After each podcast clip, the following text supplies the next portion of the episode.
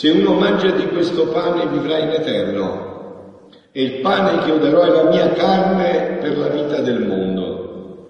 Allora i giudei si misero a discutere aspramente fra loro. Come può costui darci la sua carne da mangiare? Gesù disse loro, in verità, in verità io vi dico, se non mangiate la carne del figlio dell'uomo e non bevete il suo sangue, non avete in voi la vita. Chi mangia la mia carne e beve il mio sangue ha la vita eterna, io lo risusciterò nell'ultimo giorno, perché la mia carne è vero cibo e il mio sangue è vera bevanda. Chi mangia la mia carne e beve il mio sangue rimane in me e io in lui. Come il Padre che ha la vita ha mandato me e io vivo per il Padre, così anche colui che mangia me vivrà per me. Questo è il pane disceso dal cielo, non è come quello che mangiarono i padri e morirono. Chi mangia questo pane vivrà in eterno. Parola del Signore. Siano lodati Gesù e Maria. Allora carissimi, come vi dicevo, siamo in questa grande solennità del Santissimo Corpo e Sangue di Cristo, no? E le letture ci vogliono aiutare ad entrare in questo mistero. Io come al solito, avendo una platea un poco variegata di fedeli, devo battermi su due fronti, no? Devo ancora parlarvi di quello che già dovrebbe essere vostro, un vostro patrimonio, non solo conosciuto con la testa, ma vissuto con la vita, per poi invece dirvi quello che Dio sta portando e con cui si avrà la stessa reazione che si è avuta quando ha parlato dell'Eucaristia. No? Voi avete sentito quando Gesù ha parlato dell'Eucaristia, che cosa è successo? I giudei si misero a discutere aspramente, no? Digrignavano i denti, dice ma che dice questo? Si mangiava il suo corpo e il suo sangue. E che direte voi quando io vi dirò che c'è molto di più addirittura di questo? No? Grazie a Dio voi non digrignate i denti perché vi fate lavorare dallo Spirito Santo e cercate di comprendere invece che meraviglia è, a che meraviglia a che altezza Dio ci vuole condurre. Ma procediamo per eh, gradi, no? Allora la prima lettura, è vero, voi l'avete sentita proclamare, sicuramente sono certo che vostri cuori avete pensato, ma a noi che ci interessa questo fatto di Mosè, quasi eh, 1800 anni prima della venuta di Cristo, 800 anni prima della venuta di Cristo, a noi che ci interessa di questo fatto di Mosè? Sono passati quasi 3000 anni. No, figlio, qua ci ha raccontato il cammino della nostra vita in queste righe, queste poche righe, c'è quello che dobbiamo attraversare tutti, il deserto della vita. Capito? Che dobbiamo attraversare tutti. E per attraversare questo deserto della vita bisogna mangiare. E per attraversare questo deserto c'è un cibo speciale. Perché questo deserto della vita, grazie a Dio, non finisce nel deserto, ma arriva alla terra promessa. E per arrivare alla terra promessa ci vuole un cibo speciale. La manna, come hai sentito, quella che mangiarono i vostri padri ma morirono, non aveva questo potere, era un modello, un tipo di quello che doveva venire, simboleggiava l'Eucaristia che invece ha questo potere, no? Voi sapete che cosa avviene con l'Eucaristia, no? Quando noi ci nutriamo dell'Eucaristia, avviene l'opposto di quello che avviene col cibo. Eh, visto a mezzogiorno ne mangiati i maccheroni, che cosa succede? Più guarda la foglia, vero?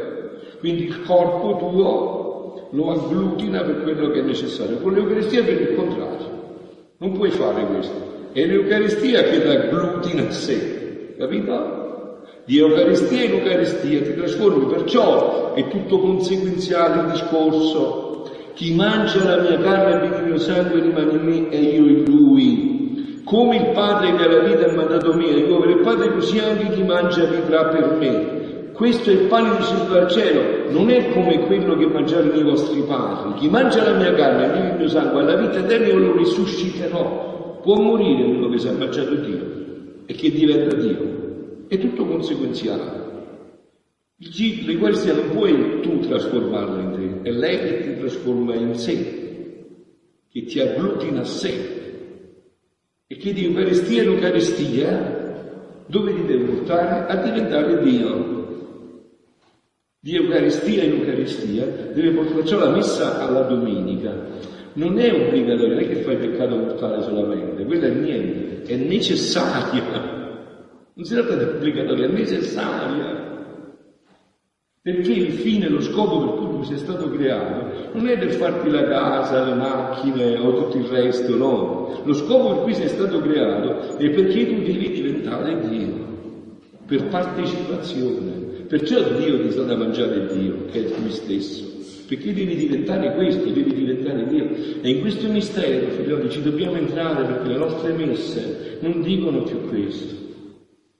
Questa è la vera prima forma di evangelizzazione, la più alta forma di evangelizzazione.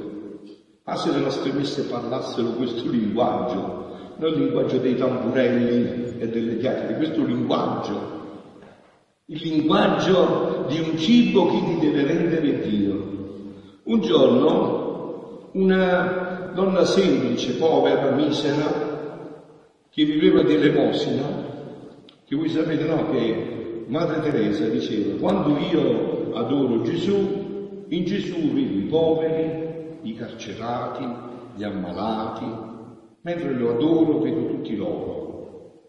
E prendo il corpo di Cristo sulla mia lingua come prendessi i poveri, li tocco con la stessa, quando li vado a toccare, li tocco come se toccassi il corpo di Cristo Dio come il sacerdote prende l'ostia, sta attento che non si muove neanche un frammento, perché dice questo è il corpo di Dio, no? Così. E quando sono dei poveri, dagli ammalati, dai carcerati, da quelli che hanno bisogno, lo faccio come se avessi in mano il corpo di Cristo. No? E un giorno una vecchietta, semplice, molto semplice e poverissima, tanto povera di vivere dall'elemosina, andò dal macellaio nella sua città e gli disse, oh, un uomo, da questo macellaio c'erano solo lui e un capitano, fatto vero, eh? fatto verissimo. Lui è un capitano e, del, dell'esercito e lui, questo, questa donna, disse al macellaio, non ho niente però ho fame, mi vuoi regalare un pezzo di carne? Eh, mia sorella disse, per niente non si prende niente, no? E sorrisero lei, lui e il capitano, no? dice che, che cosa mi potresti dare in cambio? Dice no, io ve la pago, adesso io ho una cosa grande, vado a messa, la Santa Messa, c'è la messa e l'applico a voi. e scrivi qua, con la messa, così si paga la carne con la messa, gli dice. Beh, vai a messa, poi quando vieni vediamo. Lei il capitano si faceva il ciulino, invece lei il capitano, il capitano per prendere per festa, per prendere in giro la, la vecchietta, no? E questa ritornò e disse ho partecipato alla messa, sono stata alla Santa Messa per voi, l'ho applicata a voi come vi avevo detto. No? Eh, dice allora vieni qua, scrivi su questo foglio di carta, messa, foglio di carta leggerissimo, messa, e lo mise su un piatto della bilancia. Poi prese un pezzo di osso, di carne, un osso po' di carne, e lo mise sulla bilancia, per fargli vedere che si alzava, la bilancia si alzava preso un pezzo di carne grande così, lo mise sulla bilancia, la bilancia si alzava. Poi ne prese uno più grande, la bilancia si alzava. Non è un racconto, perché i figli del capitano dopo sono diventati sacerdoti, sono due atei. Prese un pezzo di carne quella grande, la bilancia si alzava. Una vista da manicomio, prese un pezzo di montone grande, la bilancia non si alzava tutti e due, anziché fare i fessi, sfottere, iniziarono a chiedere ma che sta succedendo? Ma che succede? E la vecchietta gli disse ma che succede? Niente, la messa ha un valore infinito, ci puoi mettere tutte le macellerie del mondo, la bilancia non si alza, ci puoi mettere quello che vuoi, la bilancia non si alza. Figlioli, il problema sapete qual è? Lo vedo anche nei vostri occhi, permettete di essere sincero, tanto lo sarei lo stesso, lo vedo anche nei vostri occhi ma noi non ci crediamo più così, ma non così, manco al 10% di questo, no? Voi sapete che faccio l'esorcista di oggi, sino mio malgradissimo, mio malgrado, no? E se voi verreste qualche volta, non tanto per le curiosità che non servono a niente, no? Ma perché ho voluto questo nella messa? Per far capire che così è successo all'inizio, no? Così ho, ho, io sono stato lanciato in questo mistero dall'inizio, ma che volevo lasciarmi sono dovuto trovare dentro di nuovo. Perché? Perché se voi veniste alla Santa Messa, quando io stendo le mani sul pane, voi avreste sentito le urla, ci sono dei momenti della Messa in cui le urla diventano eh, diaboliche all'ennesima potenza. Perché? Perché lui è uno spirito, non è come noi, è uno spirito, vede quello che avviene. Proprio il momento in cui si sta transustanziando il pane e il vino nel corpo e sangue di Dio, lui vede proprio quel momento, conosce perfettamente le parole. Ieri sera è successo proprio così, e la seconda epiclesi voi sapete, no, non sapete, voi non sapete, voi non sapete che nel mese sono due epiclesi. Un'epiclesi sul quando il sacerdote impone le mani e avviene la transustanziazione. Epiclesi significa che arriva lo Spirito Santo, passa attraverso le mani del sacerdote e transustanzia il pane e il vino nel corpo e sangue di Dio. C'è un momento preciso quando il sacerdote mette le mani, dice quelle parole, arriva e urla, si vede pure un fesso se ne accorge, eh, c'è pure un fesso se ne accorge. Poi però c'è un'altra epiclesi che è altrettanto forte. A un certo momento il sacerdote dice altre parole e quelle l'epiclesi sul popolo è lo Spirito Santo che li vuole trasformare in Dio. Solo che nel pane e il vino avviene sicuramente immancabilmente, perché voi avete visto un pezzo di pane che dice no, voglio restare nella mia volontà, non può parlare, eh? non c'è la volontà. Avete visto un bicchiere di vino che dice no, non voglio essere trasformato, no. Ma invece noi sì, noi abbiamo la nostra volontà. E quindi quell'epiclesi può essere inefficace perché la nostra volontà si oppone alla sua volontà ma in sé oggettivamente però quella si realizza. E ieri sera le urla sono arrivate fino alla cosa, i ragazzi qua intorno le cose, ah volevamo ma certe volte dobbiamo andare a sentire perché ce la facciamo più a capire che succede. Succede questo, questo succede. Succede che questo non è un gioco, non siamo da fare una, una, una recita qua, c'è una cosa più grande dell'universo, la cosa più grande dell'universo. Ma Direi questo è niente in confronto a quello che voglio dirvi, no? Eh, voglio leggervi questo passo. Mi sentivo tutta assorbita nella santissima volontà. No, voglio leggervi prima sì. Mi sentivo tutta assorbita nella santissima volontà di Dio. Questo è un passo degli scritti di Gesù a Luisa Ricarretta, dove arriva proprio al vertice il dono dell'Eucaristia. Sentite, e il benedetto Gesù mi faceva presente come in atto tutti gli atti della sua vita sulla terra. Mi faceva vedere tutto quello che aveva fatto in atto, come se in quel momento, quindi come avviene adesso, adesso avviene tutto così. E siccome lo avevo ricevuto sacramentato, ho fatto la comunione, Luisa, mangiato Gesù, infatti le esperienze mistiche Luisa, le più grandi, sono sempre dopo la Santa Comunione, nel mio povero cuore mi faceva vedere come in atto nel suo santissimo volere quando il mio dolce Gesù, istituendo il santissimo sacramento, comunicò se stesso. Ma quando Gesù, giovedì santo, ha istituito l'Eucaristia, fa come faccio io, noi come sacerdote, prima si comunica lui e poi comunica lui. Voi sapete il giovedì santo Gesù, prima a comunicare lui, subito dalla stanza a fianco, a comunicare sua mamma, che stava là sicuramente, c'era prima là, senti ma stava là sicuramente, poi vedrai di là lo capirete, aveva ragione Frappino, stava alla stanza a fianco e gli ha fatto la comunione e poi è andato a fare la comunione con gli apostoli.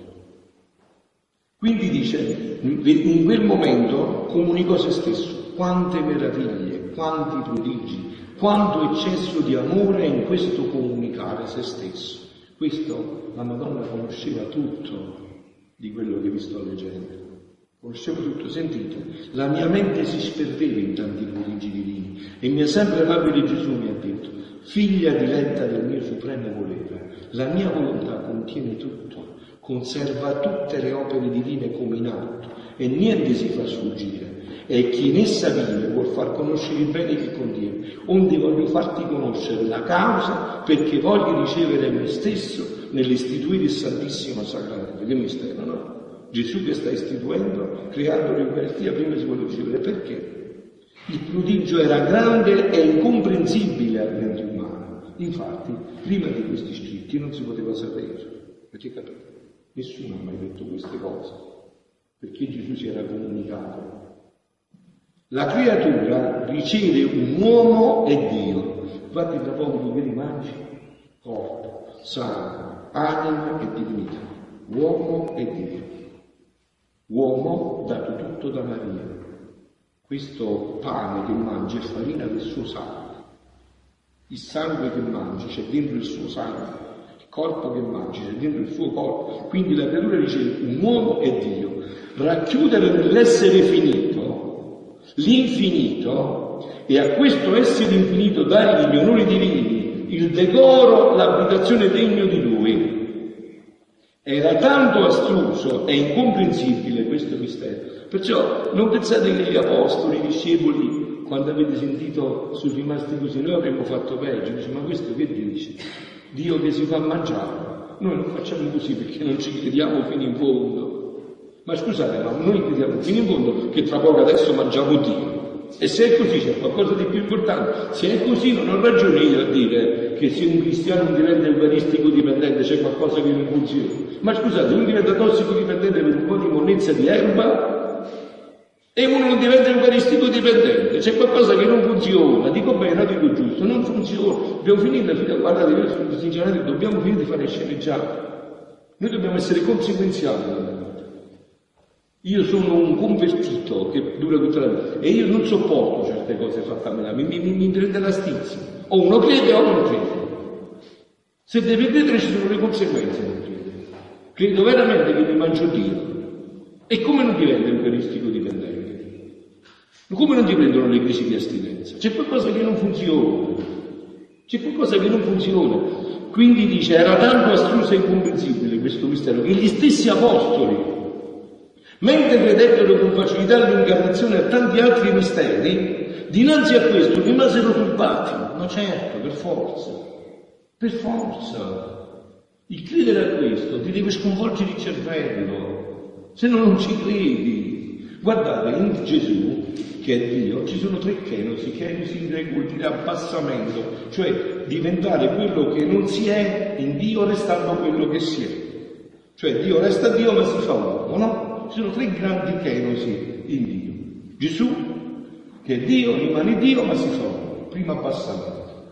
Seconda kenosi, ancora più profonda. Gesù è Dio, non solo si fa uomo, ma si abbassa a morire in croce, si fa sputare in faccia con tutto quello che sapete a morire in croce, abbassamento nell'abbassamento, che nella che. Ma il terzo è più terribile. Gesù, che è Dio, non solo si fa uno, non solo muore in croce, ma si mette in una scatoletta 24 ore su 24. Si mette chiuso là dentro, aspettando se qualcuno, e oggi più che raramente, si ricorda che là dentro forse ci può essere Dio. Questa è la kenosi delle kenosi. Senza parlare, zitto. Ne posso fare quello che voglio, comando io, me lo prendo io, io, faccio quello che voglio. Questo è il massimo della Chiesa, un Dio consegnato nelle mani della creatura, un Dio consegnato nelle mani mie, che ne posso fare quello che voglio. Questa è la Kenosi delle Kenosi. È il vertice inarrivabile di un Dio che si sprofonda in questo abisso senza fine. Un Dio che scende in questo abbassamento, in questo che è ancora infinitamente più della croce, c'è un Dio che si chiude in una scatoletta e sta là. Pensate, adesso da duemila anni, fino a quando non si consumerà, i secoli starà là, là dentro. Ma non basta, sentite che cosa dice a Luisa. Quindi, come fare? Come fare? Io sono un Dio infinito, come fare che devo andare dentro di loro? Io che lo istituivo devo pensarci a tutto che mentre la creatura doveva ricevere, cioè, guardate, se, se, voi capite queste parole, per esempio vi lascio foglia, sono semplicissime, perché siete state una della prima elementare, ma se le capite col cuore, ve lo dico sicuramente, questa notte non dormite dalla gioia, solo pensate a questo.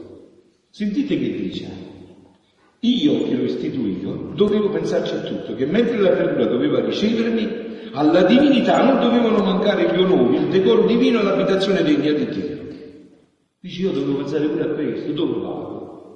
Non faccio l'esempio vostro, faccio da Frappino, no? Dove vado da Frappino che sta tutto distratto, pensi ai fatti suoi, magari fa pure peccati, dove va? Come mi può dare questi onori, questi decori, questi? Come mi li darà? Come mi li darà questi? Perciò, figlia mia, mentre istituivo il Santissimo Sacramento, la mia volontà eterna, unita alla mia volontà divina, voi sentite, sentite, fece presenti tutte le ostie tutte le ostie, questo è Dio, no? Che fino alla fine dei secoli dovevano subire la consacrazione sacramentale. Tutte, tutte. E il diavolo e i satanisti lo sanno buono fatto. I cristiani non ci credono più. I cristiani non ci credono più. Tutte. E io una per una le guardai e le consumai. Capito? Ha fatto tutte le comunioni che io faccio, che tu fai, che fanno tutti i miliardi di uomini che ci sono adesso sulla terra, cattolici, e tutti quelli che sono stati sono e saranno. E le consumai e vidi la mia vita sacramentale in ogni ostia palpitante che doveva darsi alle creature. La mia umanità, a nome di tutta l'umana famiglia, prese l'impegno per tutti e diede l'abitazione in sé stessa a ciascun nostro. Capito? Mentre tu lo dicevi, lui ha già fatto quello per te, quella comunione che stai facendo l'ha già fatta lui, proprio per te, per tutti gli uomini. Per ogni ostia sacramentale con onori, lodi e benedizioni divine per fare degno decoro alla mia maestà. Sicché ogni ostia sacramentale fu deposta in me e contiene l'abitazione della mia umanità e il corteggio e gli onori della mia divinità. Altrimenti come potevo discendere nella creatura? Come potevo discendere? E fu solo per questo che tollerai i sacrilegi, le freddezze, le irreverenze e le ingratitudini. Capito? Gesù aveva visto tutti i sacrilegi che doveva subire, tutte le riverenze, tutte le ingratitudini. Ha detto no, ma che muffa fa? Guarda questi che ne faranno. Di questo Agenesi che guarda che ne faranno. Chi non viene a messa, chi ci viene ma fa la messa shue shue, chi, chi non parliamo addirittura di queste cose orribili, sacrilegi e tutto il resto, no? ma cosa? Essendo che ricevendo me stesso mi si insalvo il mio d'onore, gli do l'abitazione che ci voleva la mia stessa persona, se non avessi ricevuto me stesso, io mai avrei potuto scendere in loro. E a loro sarebbe mancata la via, la porta e i mezzi per ricevere. Così è il mio solito in tutte le opere mie. Le faccio una volta per dare vita a tutte le altre volte che si ripetono, unendole al primo atto come se fosse un atto solo. Così la potenza, l'immensità, l'onnivogenza della mia volontà mi fece abbracciare tutti i secoli, mi fece presenti i comunicanti e tutte le ostie sacramentali e ricevetti tante volte me stesso per far passare da me me stesso in ogni creatura questo è da manicomio, sottolineate queste parole, per piacere, andate a parlare bene, questo è da pazzi, questo può fare solo Dio, chiama da pazzo. Avete capito? Comunicando sacra e ricevetti tante volte me stesso per fare passare da me se stesso in ogni creatura. Cioè, mentre io mangio, mo, passo attraverso lui per riceverlo io perché sta dentro di me, perché se no chi mi dà tutte le conoscenze queste? E andatevi a vedere un altro brano, voglio concludere perché se no eh, non la finisco più, insomma, voglio concludere con questo pensiero. Andate a leggervi il brano del volume 30 dell'8 dicembre, quando la Madonna si definisce la ritiratrice degli atti buoni delle creature. Come se non bastasse tutto questo che ha fatto Gesù, le stesse cose le ha fatte fare pure alla mamma. Come se non basta, non basta che l'ho fatto io come Dio, faccio ripetere questo pure a mia mamma. Vi faccio ritirare tutti gli atti vostri. Quando pregate state con la testa nelle nuvole e pensate ai fatti vostri.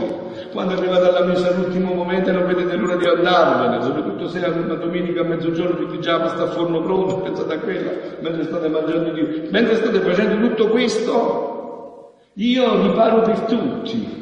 Adoro mio figlio per tutti, lo ringrazio per tutti e gli dico, figlio mi abbi pazienza, è distratto, vedi? non sa quello che fa, ma ti adoro io per lui, ti benedico io per lui, ti ringrazio io per lui, ti adoro io per lui. Figlioli, andiamo a riprenderci questa fede, andiamo a riprenderci questa fede, che questa fede è quella che salva il mondo. Se ritorniamo a questa fede, se le nostre messe parlano, non c'è bisogno di altro, figlioli. Se le nostre messe parlano, non c'è bisogno di altro. Voi sapete concludere un episodio così caro, caro a Papa Benedetto, no? racconta quando fa una grande disquisizione, una lezione magistralis sull'Eucaristia, no? dice che quando partì una delegazione dalla Russia, andò a Costantinopoli per vedere il, il zar della Russia, lo mandò per dice ma che cos'è sta nuova fede qua, sti cattolici, che fanno? Vai a vedere un poco che cosa dicono, no? Fatti spiegare la loro fede, fatti dare tutte le motivazioni filosofiche, teologiche, e partì una delegazione da Mosca a Costantinopoli e quando arrivarono Costantinopoli c'era la cattedrale di Costantinopoli strapiena e si stava celebrando la Santa Messa. La delegazione russa entrò dentro, partecipò a tutta la Santa Messa che era appena iniziata e appena finita la Santa Messa la delegazione, con il capo della delegazione, disse possiamo ritornare in Russia ritornò in Russia e disse al zar, allo zar, eh, carissimo principe, re, come vuoi tu, convertiamoci tutti. E il zar disse, ma perché? Che cosa ti Che spiegazione ti hanno Che motivazione? Ho partecipato alla loro messa e ho visto Dio. Siano lodati Gesù e Maria.